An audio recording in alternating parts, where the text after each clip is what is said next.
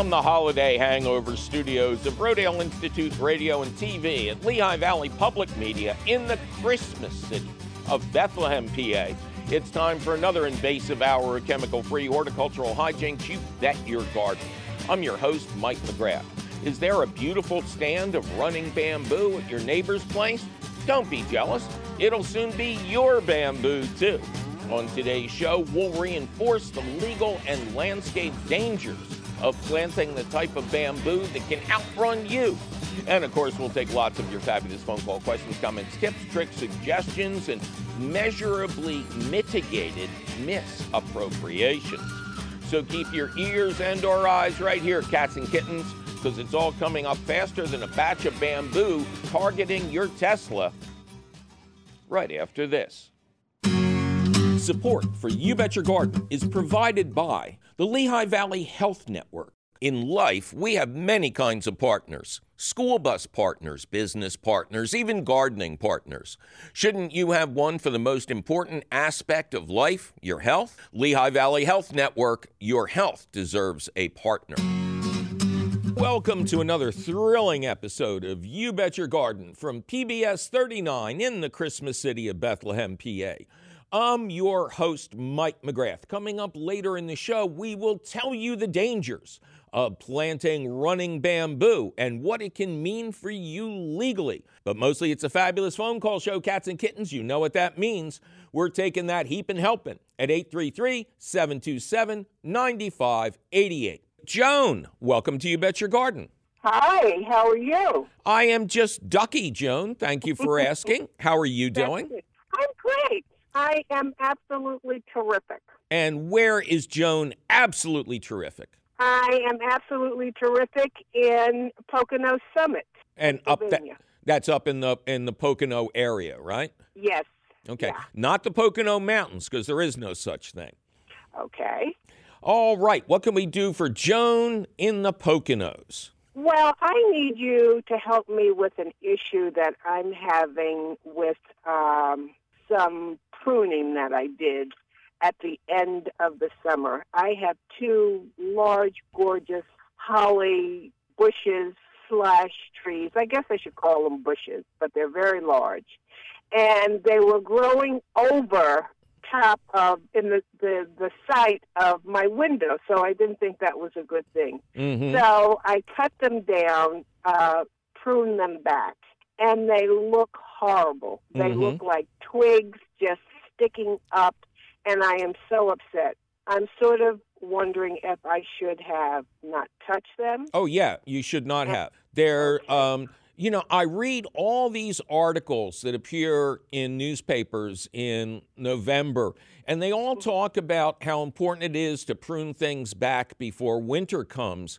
And it Yes. really is the only terrible time to do pruning because pruning stimulates growth. When you prune at the end of the summer going into winter, you're mm-hmm. still stimulating growth. The shrub, the tree, whatever, it wants to go dormant. So you're sucking energy away that would be used to keep the plant alive during the winter. Plus, you can stimulate actual new growth of new branches. And then, if the, you know, nine days from then, if the temperature drops to 25, all that fresh young sap freezes and it can really damage the plant. The best time to prune hollies, of course, is the first freezing cold temperatures right before Christmas. Even if you don't celebrate the holiday, you can give it to your friends who do. Fresh holly always Oh, I see. Well- always looks great for the holidays. Um, Absolutely. second best time, you can do it over the winter. You can also prune them back as they begin to grow in the spring. But nobody should prune anything in the fall. And I realize a lot of Oh. people are slapping their heads now, but don't do it next year, kids. Well, do you think they're going to grow back nice and lush and it's going to fill in on the top? What do you think? Yes and no. Yes and no. Hollies are remarkable in their ability to regrow. Is there any good growth down at the bottom of the plant? Uh, fairly good growth, but it's becoming the, the the it's two, and they're becoming mature. And at the bottom, they're getting kind of thick and you know developing almost what might be called the beginning of a trunk. Yeah, Yeah, that's how most hollies most hollies Okay. work. Um, okay. So you've you've you've really crashed the tops of the plants, right? Yes, I have. So sometime over the winter, I would advise you to cut cut off all the ugly parts. Don't be afraid if you're not leaving a lot there. Um, Hollies have a remarkable ability to grow back from a stump. I have a, a Oh. holly outside my house that just never had a good shape to it, no matter how I pruned it. But I, I mentioned it to uh, a caretaker at one of the local arboretums, and mm-hmm. he said when their hollies get shabby like that, they cut them way down, and then mm-hmm. it'll take a year or two, but then they regrow into a much better shape. And sure oh. enough, that's exactly what's happened to my holly. I started to take the top off a few years ago, took it off mm-hmm. progressively every Christmas. Now it's gone, and there is a beautifully shaped holly underneath a little bit more of the trunk, and I'll be cutting that trunk off later this season when it's really freezing cold. Oh my. Okay. Well, I'm kind of happy, but I'm still a little bit sad because I'd rather have the overgrowth and the greenery and the you know the beauty of the the shrub or the bush or whatever you want to call it than seeing these sticks.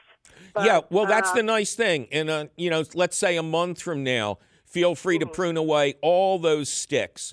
And then and then in the spring, you'll see what you get. Um, in the spring, uh, feed it some hollytone or another organic or natural fertilizer that acidifies the soil. You know, give it the strength to grow a lot of new material. And as it grows, if you see a, a rogue shoot going off where it doesn't belong, prune that off right away. The best Oh, okay. the best way to prune plants is like an inch or two every week during the oh. spring and summer. That's how they make these topiaries and these beautifully shaped trees. They don't Yes. whack them down in the fall, winter, or spring. They're out uh-huh. there like a guy who always gets a great haircut. He gets it done once a week. They only Yeah. take a little bit off, but he always looks sensational. That's what you're aiming for. Okay. All righty. Well, thank you so much. At least I know what I'm working with. Yes, they should be. They should be Now, fine. You one- just you I'm just sorry. need a little uh, a, a little patience. Okay. One more question. When should I put the hollyhock on? The holly the holly tone. I'm Yeah. sorry, the holly tone. Right, I thought you were going to cut up another plant and throw it at the base there. Um, in the spring, two weeks after you see new growth. Okay. Terrific. Thank you so much. I All right, my pleasure. Your help. Take care. Okay. Bye bye now. 1 833 727 9588. Jay, welcome to You Bet Your Garden. Thank you, Mike. I'm happy to be here. Thank you for taking my call. Well, thank you for making it, sir. Where are you? I'm in Montauk, New York. We're on the eastern tip of Long Island and about 125 miles east of New York City. Oh, okay. Huge gardening uh, population on Long Island. I've uh, spoken out there to many gardening groups, and you know your conditions are a little rough, but I think that makes people better gardeners. Well, it is, it is a little bit of a challenge. Um, our, our summers are, are a little bit more mild than what we say up the island, which is a further which is further west. Right. Um, our springs take a long time to get here, and all of this is a function of the temperature of the Atlantic Ocean. Sure. I mean, it, it stays cold for a long time in the spring, but you know, the converse is true. If you really like being in the ocean and going, what we used to say in Philly, down the shore, September and even sometimes October are wonderful because it takes the ocean quite a while to lose temperature as it does to gain it in the spring. I think September, the water's generally the warmest it ever gets. Actually, it is. I surf, and September it's beautiful in the water. Plus, all the tourists have gone home. All the kids are back in school. You got the place to yourself, just you and the Dolphins. Yes, yes. All right. Well, what can we do for you, Jay? Well, I've been gardening for many decades, and one of the one of the crops that I enjoy growing is Brussels sprouts. But over the past few years, I've had increasing difficulty getting my Brussels sprouts, the actual sprouts, to grow large. They Mhm. tend to be the plants are not dwarfed. The plants are easily knee high, three feet tall, but the stems are too narrow and the sprouts themselves are only about a half inch in diameter. And I'd be looking to get sprouts about an inch in diameter. And I've, I'm stumped. I've done research, I've searched the web, I've talked to other gardeners, and I've come up empty. So I'm hopeful that you can give me some suggestions. Maybe God is trying to tell you something here, Jay. Maybe Brussels sprouts are were, were not to be meant for human conception, like, uh, like lima beans, uh, human consumption, not conception. Like lima beans, they're like animal feed. no, no, no, no, no. Here's we, our family has always made a big deal about eating the first pickings of Brussels sprouts on Thanksgiving. Okay. And my family expects me to be able to produce Brussels sprouts. I hope great disappointment. I, I hope they're cooked with twice as much butter as as weight of Brussels sprout. We're purists. We no. steam them and serve them. No. Naked. And you, and you haven't lived until you've had Brussels sprout salad. I um well, I'm, I'm contemplating my options here. I'm Not sure what living means in that context, Jay. Okay. Well, well, well short short of not planting them. No. What's your nest suggestion? Okay. So, uh, are you starting them from seed yourself indoors? Yes, I start them from seed indoors around April 15th or 20th. Why do you wait so long? Um, because they I want them to um, mature in October and November, mm-hmm. and um, if, if I should start them sooner, maybe maybe, maybe that's your suggestion. That's one but, of my suggestions. You're starting your Brussels sprouts um, a good month after I've started my uh, tomatoes and pepper seeds. And you know, Brussels sprouts, I mean, theoretically, man, let's say you start them on February 1st. You got all of February, which is a short month, admittedly, but then you got all of March. And uh, with your mild climate, mild because you're surrounded by water, you'd have pretty much seven or eight week old starts that could now go outside. You know the plants don't mind the cold one bit. Um, and the, uh, the hours of daylight and the photosyntheses power of the sun are, are approaching some of their strongest. So I think, yes, you're starting them too late. Okay, okay. Now, I generally put them out into the garden about a month after I've started them. They generally have about four or so true leaves by the time I put them out. Excellent, because you're, t- you're taking them out much too quickly. So, in addition to starting a lot earlier, I want you to keep them inside a lot longer. I want those puppies to be eight weeks old before they go outside. They're going to be huge. Yeah, that's the point. Do you? Okay. And you use artificial light when you start, right? Yes, I have fluorescent grow lights. Excellent. put them under. Excellent. Yes. And they're nice and bright.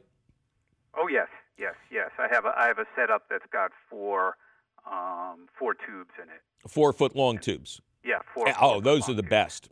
That's what I use. And you keep the tops of the plants close to the light. Yes. What yes, do you feed them? What do you feed them for that first run when they're indoors? I have a um, a liquid fertilizer that's for um, starting seeds, and I don't I don't have it in front of me, so I don't remember what the um, what the makeup of it is. But it's a it's a powdered fertilizer. I actually get it from the company that I get my seeds from, and it's allegedly for starting seeds and seedlings. Okay, uh, t- name the company. Um, I get it from Park Seeds. Okay, that's the Southern Seed Company. Yeah. Okay. But I think their fertilizer works up north too. Oh yeah, yeah. But is it organic? Yes, I believe it is organic. Okay. I would I would make sure I would seek out a liquid organic fertilizer uh, for starts because liquid fertilizers are available to the plants much more quickly. So when they're at that age and they're doubling in size perhaps over a week, uh, you want the food to still be gentle, but you want it to be readily available. Okay, right. This, this material that I use is dissolved in water. I, I would still start with a liquid fertilizer. Oh, go for let's go for broke here. I'm gonna I'm gonna I'm gonna get you your Thanksgiving. Um, One inch diameter Brussels sprouts. Oh, they're gonna double. They're going to be twice that big, maybe three times that big. Okay, advise me. Advise me as to what what kind of how much fertilizer, what kind of fertilizer I should give them during their growing season. Are they planted in raised beds? Uh, no, but but they're in very fertile soil. We we use a lot of compost. I grow a winter cover crop of ryegrass, which That's gets impressive. Turned, which gets turned under Okay. um, in the spring. I have my soil tested every few years. I have a very pretty high concentration of organic matter Good. in the soil. Good. I, pretty I, fertile. I, I, I'm, I'm, I'd be tempted not to add anything except more compost mid-season. Okay. A top dressing of compost. If if they seem to be responding brilliantly, and you've had a lot of sunshine, you know, last year sucked for everybody. There were just not enough hours of daylight. There was too much rain. So, you know, especially the more sun you get, the more food the plants can utilize. And then there is a little trick I learned back when I was the editor of Organic Gardening magazine. As the plants get to the point where they're starting to produce those uh, little nasty things, you go down to the bottom and you pull off the bottom leaves of the plant. Yes, I, I do that. Okay, that's an old grower's trick. That's really supposed to increase the size of the Brussels sprouts. I think the problem here is just that you're starting them too late and you're putting them out too early. Okay. When when would you suggest I put them out into the garden?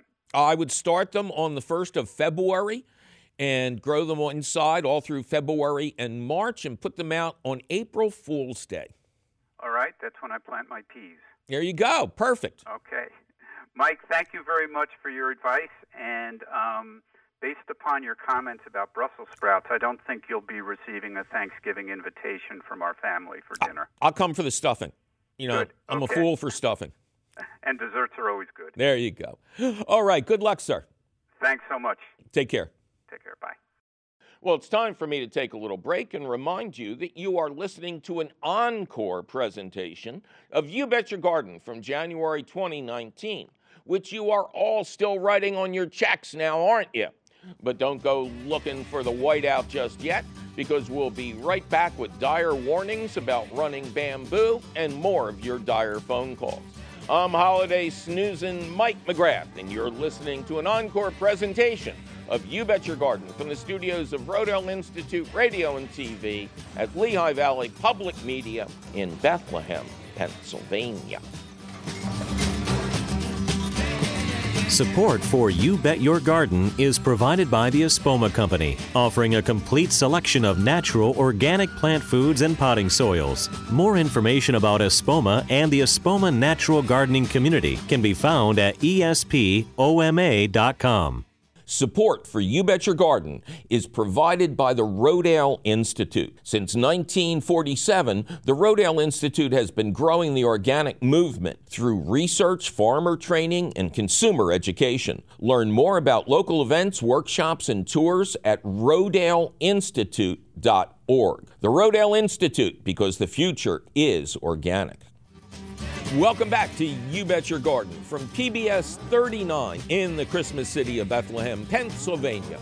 I'm your host, Mike McGrath. Coming up later in the show, we will warn you a double warning about planting running bamboo on your property. Might not be your neighbors you only have to deal with, the coppers could be coming for you. But mostly, we're taking your fabulous phone calls today at 833 727 9588. Jesse and Nick, welcome to You Bet Your Garden. Thank you. Uh, we're real glad to be here. Thanks for having us. Well, thanks for being had, guys. Now, uh, where are you? We are at Newark Charter School in Newark, Delaware. And your students, obviously. Yeah. Yeah. And uh, you were telling us before something very interesting. Your charter school. Um, uh, tell us the story. Uh, you've been going to your charter school all your life, right? Let's hear much. from Let's hear from Nick. So we, Jesse, when did when did you come here? Kindergarten. Jesse came in kindergarten. I actually joined in first grade. And what's cool about our school is we've been growing. And we actually, so we were the first time they opened the elementary school. They opened kindergarten. The first class, kindergarten class we had was our grade level. And now they opened up the high school. We had our first graduating senior class a couple years ago. But our class will be the first class to go K through 12 in this school, which is pretty exciting for us. That's great, and sounds like you've enjoyed the experience. Yes, of course. Okay, and you're the Newark Charter High School in Newark, Delaware. Uh, Jesse, you get started. What can we do for you? Well, uh, both of us are working on a project in our engineering class, and we have to look at a problem uh, and, and create a solution um, that solves the problem. So we're both interested in uh, conservation. So we chose rainwater harvesting, and we're planning on designing a, a water tank-like uh, system that can collect water and distrib- distribute it autonomously and without using energy. So we know you know a lot of a lot about horticulture and the products that exist out there, and we'd like to know if there's any area that we can concentrate on and improve upon um, in this in our design process. Uh, Nick, do you want to add anything? Basically, we're looking into this from kind of an outside perspective because I know I own a garden and I know Jesse's got a lawn and everything, but we're by no means experts in this field, and that's where we could really use your help. Like, if you wanted a system that w- could collect rainwater for you to use in your garden, what would you want to have with it? That's mainly why we're calling here today. Right.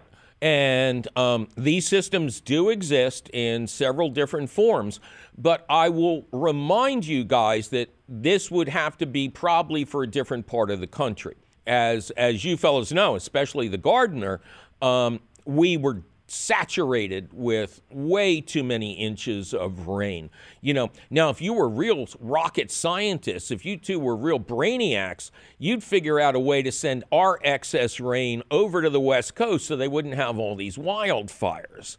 Um, and you've been, you're, you're, geniuses. You've been going to this school all your life. You, you should be able to do that. Matter transfer. All you need is enough energy, right, guys? Right. And uh, a problem that we're focusing on is how to create that energy. Uh, we're looking at hydrostatic pressure and gravity. So, if, however we can utilize that in our product, um, can definitely uh, be more attractive to consumers. There are a lot of workshops held by uh, master gardeners and extension services throughout the Northeast that feature a system called rain barrels.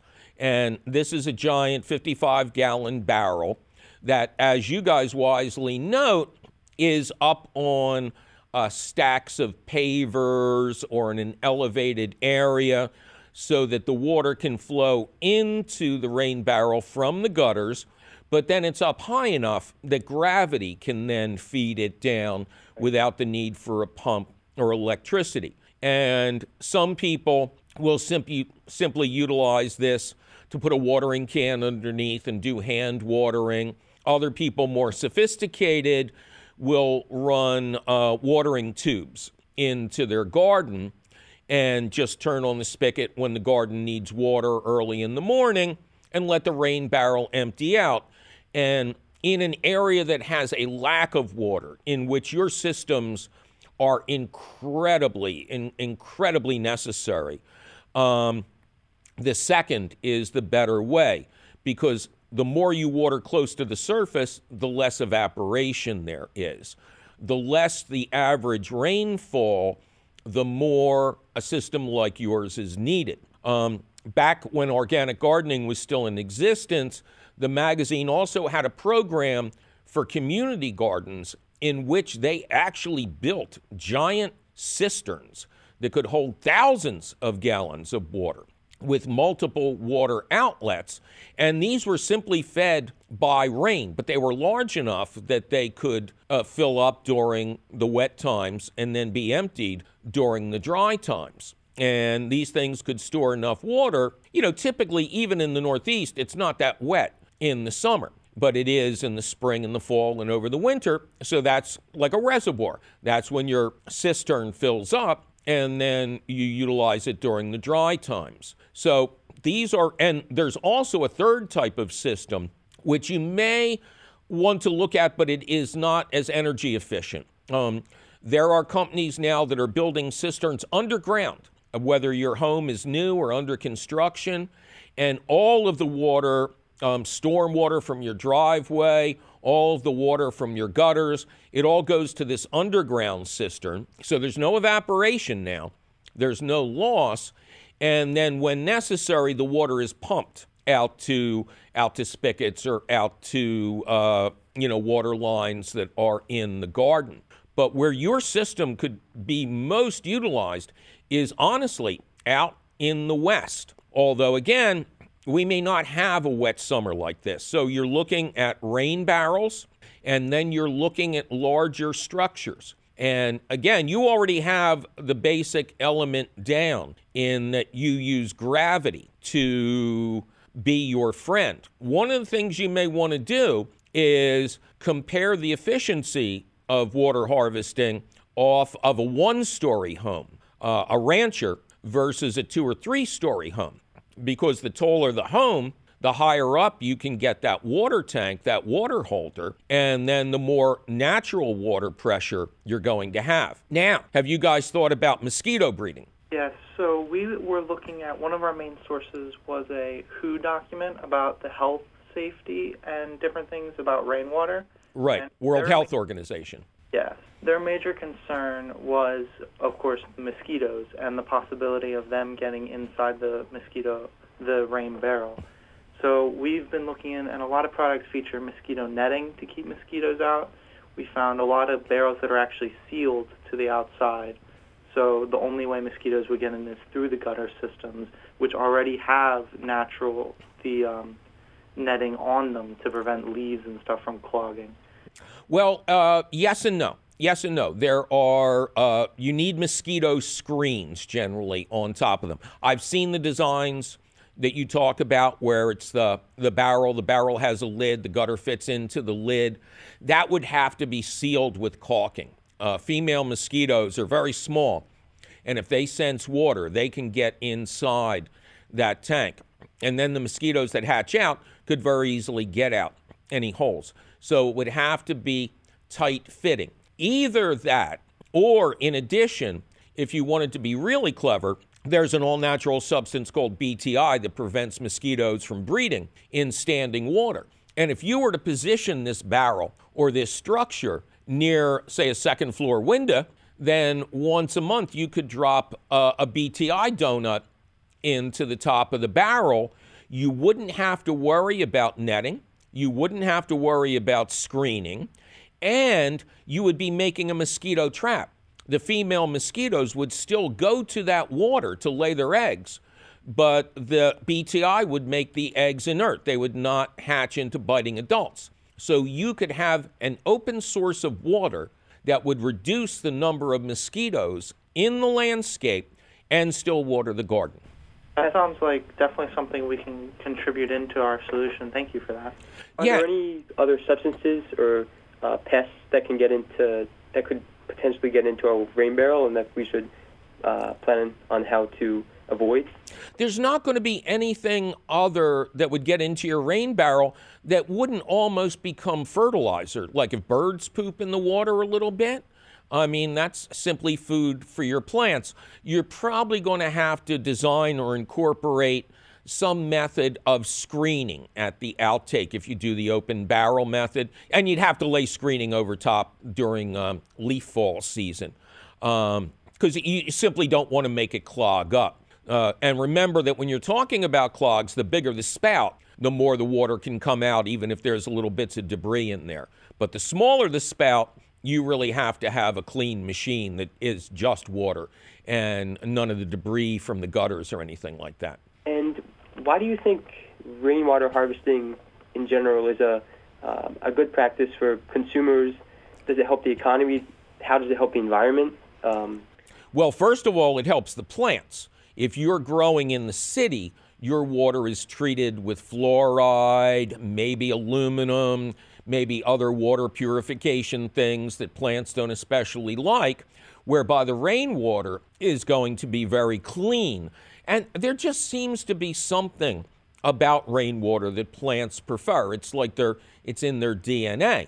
And if it does go through a gutter that's got some dirt up there, um, some debris, some leaf fall, some seeds from the trees, then you know it's it's almost creating a, a little bit of a compost tea. Plus, with all the impervious surfaces in America today, rainwater can now be more destructive than it was 100 years ago when there was a lot of gardens and lawns and just dirt filled areas where the water could infiltrate. Now it turns into raging rivers. So anything you can do to reduce the amount of water that goes into water purification systems, that runs into streams and rivers. Um, the more you can reduce that flow and slow down that flow, that's good for all aspects of the environment and it's very cost effective. Okay? Yes. Thank you, Jesse. Thank you, Nick, from the Newark Charter High School in Newark, Delaware. Thanks, guys. Thank you. All right. Our number is 833 PBS WLVT. Eric, welcome to You Bet Your Garden. Hi there. Hey, Eric, how you doing, man? Very good. Calling from State College. Okay. Are you a student? A faculty? Oh, okay. What do you teach? Astronomy. Cool. So you're like uh, a rocket scientist there, huh? Uh, uh, something close by. Now, um, we're on the air in State College, at duh, as you probably know. And uh, I've appeared there a couple of times. Great audiences, uh, a great town you have there. I did not realize that State College um, had an astronomy department. Oh, actually, we have a, a really strong astronomy department. People come from all over the world uh, to, to study and do research here. And I and but you also have uh, a, a weather forecasting department, right? Meteorology. Yep, the meteorology department is also very well known. Uh, AccuWeather is nearby, and our College of Earth and Mineral Sciences has a great climate group as well as uh, weather. Okay, so the big question, man, before we get to the gardening issue Pluto, planet or not a planet? Kuiper Belt object. Oh, you're so mean. All right, well, we'll try to help you anyway. What can we do for you gardening wise, Eric? A few years ago, I set up a raised bed in one of my few sunny spots, um, and uh, you know, okay, worked reasonably well. Got some verticillium, so made a second one to rotate things around. Um, but I started with the six-inch uh, beds, and I'm thinking now that it would be good to try to increase their height. And so I'm hoping this uh, fall to sort of make it a little bigger.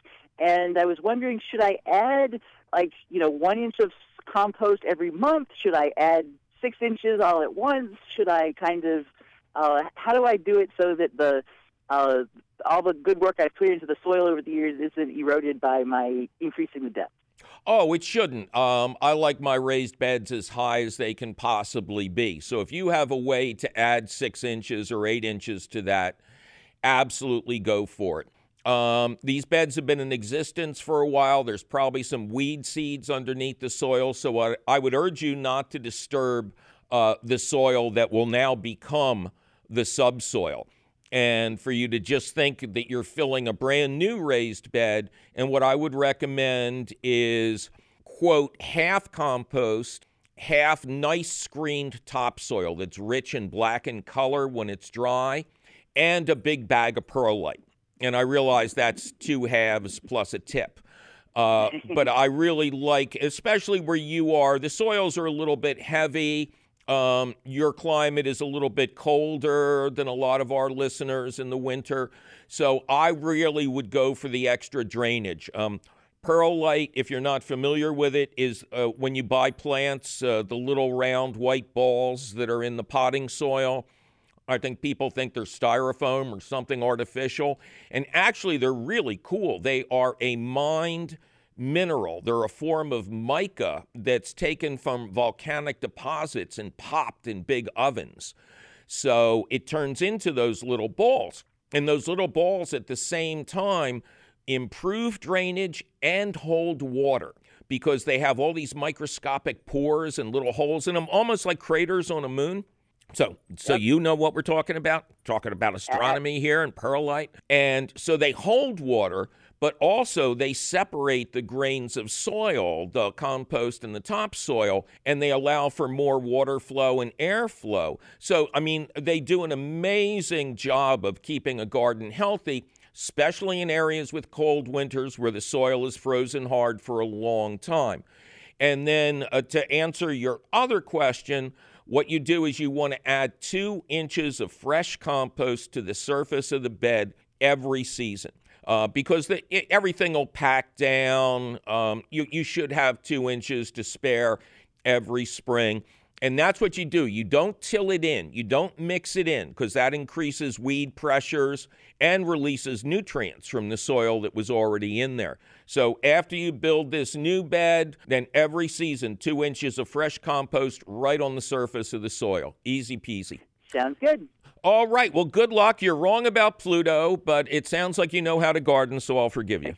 well, it's time for me to take a little break and announce that I will appear on Saturday and Sunday, January 25th and 26th, at the Home and Garden Show at the Mohegan Sun Arena in Wilkes-Barre, PA.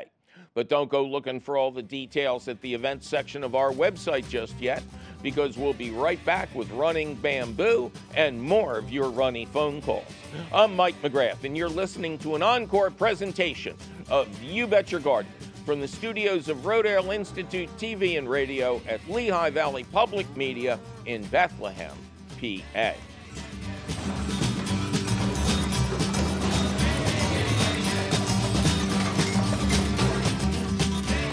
Support for You Bet Your Garden is provided by the Espoma Company, offering a complete selection of natural organic plant foods and potting soils. More information about Espoma and the Espoma Natural Gardening Community can be found at espoma.com.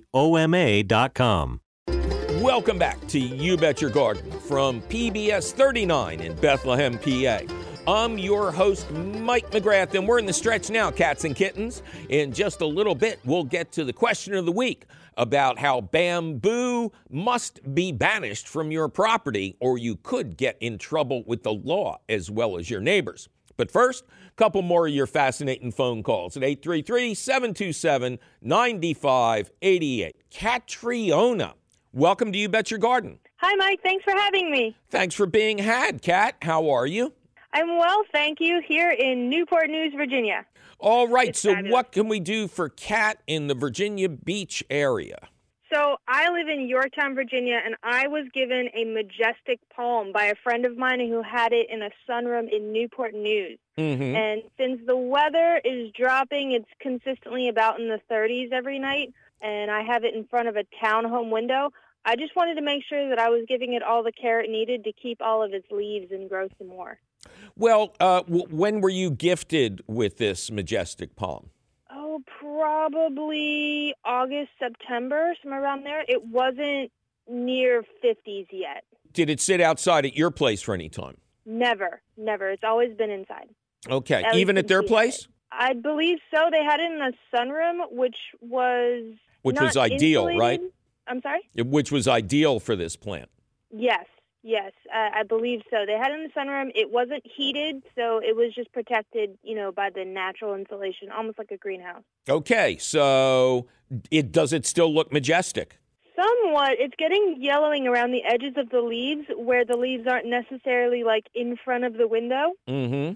Yeah. Yellowing of the leaves uh, of houseplants can also be a sign of over watering. Um, how often are you watering this plant? At least every two days. Oh, and Yeah. is your air very dry in your house, or do you have it humidified to any degree? I don't have a humidifier in there because I'd have to refill it every day. Right. But it is so, right next to the heat vent. oh, okay. Well, you got to move it. It can't sit next to a hot air vent. Um, it had to have dropped some leaves as well, right? No, it hasn't dropped any Hasn't leaves. dropped and any leaves. the edge of the leaf that's yellowing has crept up, but very slowly. I still would like to get it away from that vent. Is there another source of good light, bright light? I don't think so. Is the that's vent probably in- the best window in the house? Or is the vent in the floor? Yes. You know what you can do? You can go to Home Despot or Lowe's or a good hardware store and you can get those plastic diverters to put over top of the heat vent that would push the breeze away from the plant. Okay. That's the first thing I would do. Um, second thing I would do is uh, how how tall is the plant? Oh gosh. I mean, if They're you're big. thinking of a normal eight foot window, Mm-hmm. the top of the leaf, the top of the leaf surpasses the window at a normal height. And are you turning it to keep the light equal on all sides? No, and the reason why is I have one leaf that's completely taking up the entire window, like propped up against the wall. Yeah. Every time I'd have to turn it, I'd have to remove the leaf and then prop the next one up. I would still turn it. Okay. I would still turn it, or else you're going to get a lopsided plant. Now, um, I con- haven't noticed any of the palm leaves turning towards the light from the window, though. well, they move slowly. That's that's Okay. true. Um, now, is it it's sitting in a uh, a saucer that's protecting the floor? It is. And do you ever allow water to build up in that saucer? No, I'm pretty sure I'm not watering it um, with enough water for the water to go all the way down to the saucer. If you have not had water come through to the saucer, then you're not overwatering. Okay. Um, and you say the leaves are kind of recovering. No, it looks like they're getting worse, but very slowly. And have you fed it? No, I haven't fed it because I was worried that going into winter, I remember because the sunlight is um, less in the winter, not to feed plants until the spring. Yeah, you're absolutely right. Um, let's hope that it's the hot air vent. So as soon as you can, get one of those diverters. You know what I'm talking about? Yes. The plastic things that fit over the vent in the floor. Divert the hot air away from there. Um, starting as soon as possible, mist the leaves every morning. Um, you know, get a nice mister and just spray the leaves gently until they're coated with water every morning. And Okay. the plant can absorb water um, from those leaves. And this should help combat what sounds like very low humidity in your house. If you're wearing a sweater and you have a fight with somebody and you rub your feet on the floor, can you give them a shock like electro? I haven't tried that with my husband. Are you recommending that? Well, it depends on what you got for Christmas, uh, you know, uh, whether it was adequate or not. So I'll, I'll leave that up to you. Uh, Okay. but and then in the spring, I mean, just try to coax this thing through its first winter in your house. In the spring, repot it um, into a larger pot, not taller, obviously, but wider. Um, these things do need more room around the roots. Use a high quality potting soil, and then feed it by mixing in half compost with that potting soil. Um, and once the heat goes off, let's hope for a real regression. Is it growing any new leaves at all? It has two shoots, and it's difficult for me to guess if the shoots are, or gauge, I mean, if the shoots are getting taller. Mhm. Um, but it does have one very tall shoot and then one shoot that's kind of about half the height of the other one. Excellent, excellent. That's a great sign. That's the most perfect sign you can get with a plant like this. It's not unusual for you to have to modify the situation to get a plant to be happy. Again, yellow le- yellow on the outside of the leaves could just be environmental stress. Let's hope that's it. Um, but those new shoots are a very positive sign. I predict good things for the plant. Yay, that's exciting. All right, Kat? I have one more question for you. When it comes to feeding it in the spring, half compost and half potting soil, uh, and organic potting soil, should I use organic fertilizer as well? Um, I wouldn't go too nuts. I would first repot it with the compost. That'll give it a nice little boost. And then if you want to give it another little boost uh, in June or July, you could use a very dilute solution of a liquid organic fertilizer. Make sure it doesn't smell bad before you use it in the house. Okay. Thanks so much, Mike. I appreciate it. All right, my pleasure, Kat. Take care.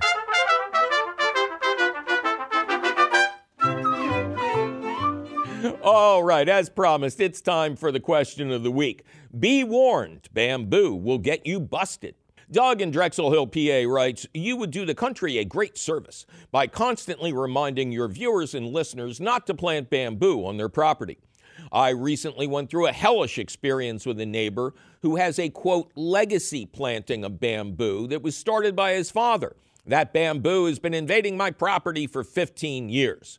Thankfully, our township just passed a bamboo ordinance. However, the impenetrable barrier requirement of the ordinance does not specify a depth, like must be 30 inches or more deep. My neighbor, after being cited by the township, removed the existing bamboo culms and installed a two inch deep, quote, barrier.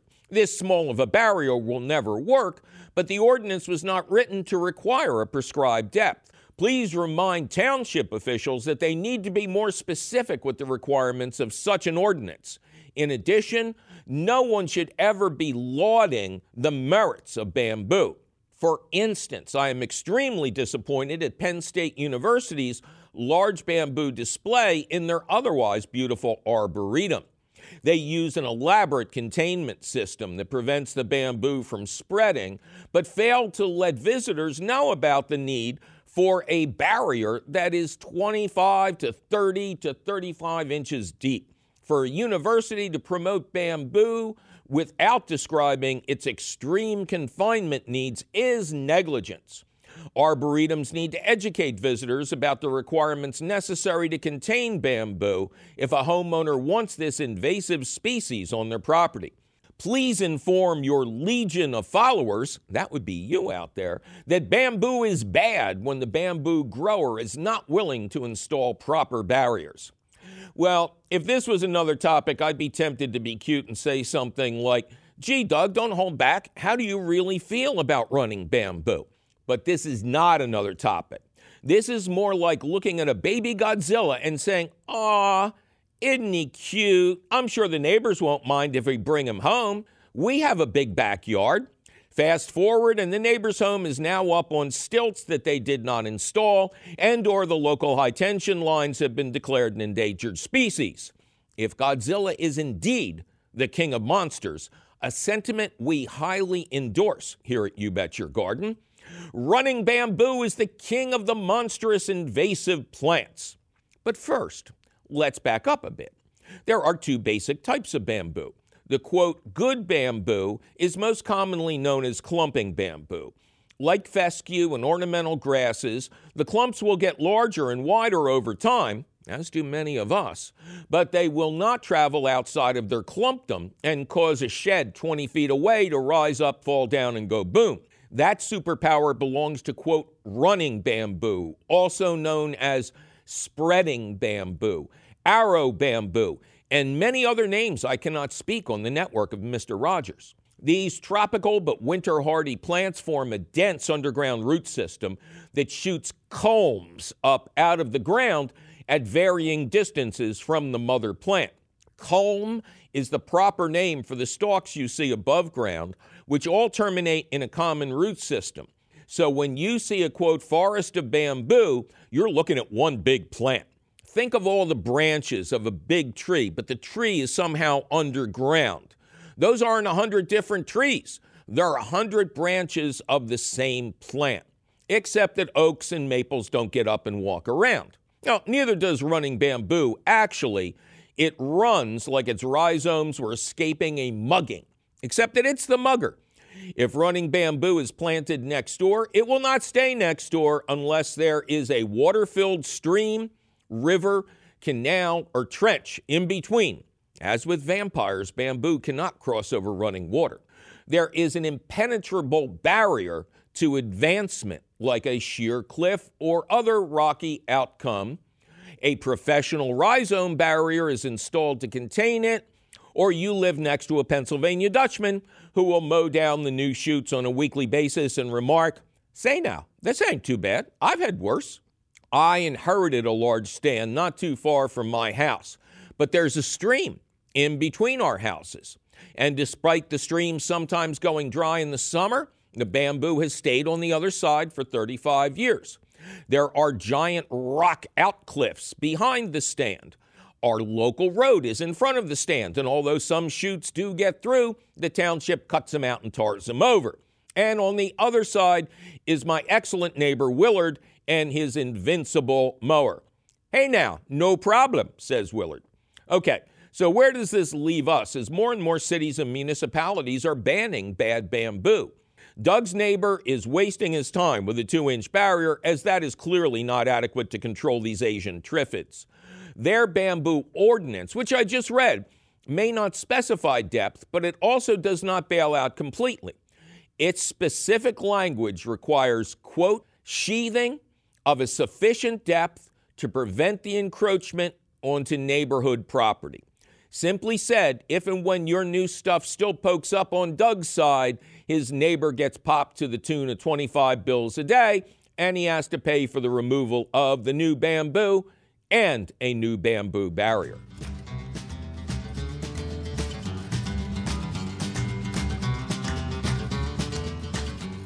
Well, that sure was a sad story about an otherwise exceptional plant, now wasn't it? Luckily for you, the question of the week appears in print at the Gardens Alive website. To read it over in detail with links to helpful sites offering removal and containment advice, just click the link for the question of the week at our website, which is still and will forever be youbetyourgarden.org.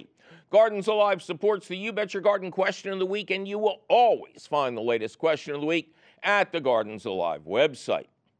Yikes! My producer is threatening to plant bamboo next to my green beans if I don't get out of this studio. We must be out of time. But you can call us anytime at 833 727 9588 or send us your email. You're tired, you're poor, you're wretched refuse teeming towards our garden shore at ybyg at wlvt.org. Please include your location. You Bet Your Garden is a half hour long public television show and hour long public radio show and podcast, all produced and delivered to you weekly from the studios of Rodale Institute Radio and Television at Lehigh Valley Public Media in Bethlehem, PA. Our radio show is distributed by PRX, the Public Radio Exchange. You Bet Your Garden was created by Mike McGrath. Mike McGrath was created when his tiny little spaceship passed through a cloud of red kryptonite. Anyway, you'll find all of this new contact information at our website, youbetyourgarden.org, where you'll also find the answers to hundreds of your garden questions, audio of this show, video of this show, video and audio of old shows, and our Priceless podcast. Speaking of Priceless, Ken Kweder plays our theme song. Our Chief Content Officer is Yoni Greenbaum. Our Angel of the Airwaves is Christine Dempsey. Our engineer is cheerful Charlie Sarah. Our social media director is Amanda Norfleet. Check out her fine work and stay current with the show every day at the You Bet Your Garden Facebook page. Tavia Minnick is our profound producer of Priceless Production. Our website wonder is Nicole Harrell. Jazzy Jonas Bowen is our audio editor. Judicious Jake Boyer does the video. Our director is harassed and harried Javier Diaz, who takes all the paper out of the restroom when the crew has been bad. Hey, anybody, anybody out there got change for a five? Andy Cummins makes our equipment work overtime. Zach the Tack is in the house. Despite his recent appearance before a special prosecutor, CEO Tim Fallon still insists he is not our executive producer. But we're not sure because he was late for that meeting, and there is that belly dancing footage for the committee to consider. Hmm, hmm. I'm your host, Mike McGrath, and I'm wondering what to call the Christmas city now that the holidays are over and tossed trees covered in tinsel are rolling like tumbleweeds across the Fahy Bridge. The blast furnace barrow? Nah. The Lehigh River's favorite city? Nah. Hey, how about historic Bethlehem? Oh, what? They're already using that? Well, dig it out, polish it up, and run it till next October when we'll be the Christmas city and I will still be seeing you again.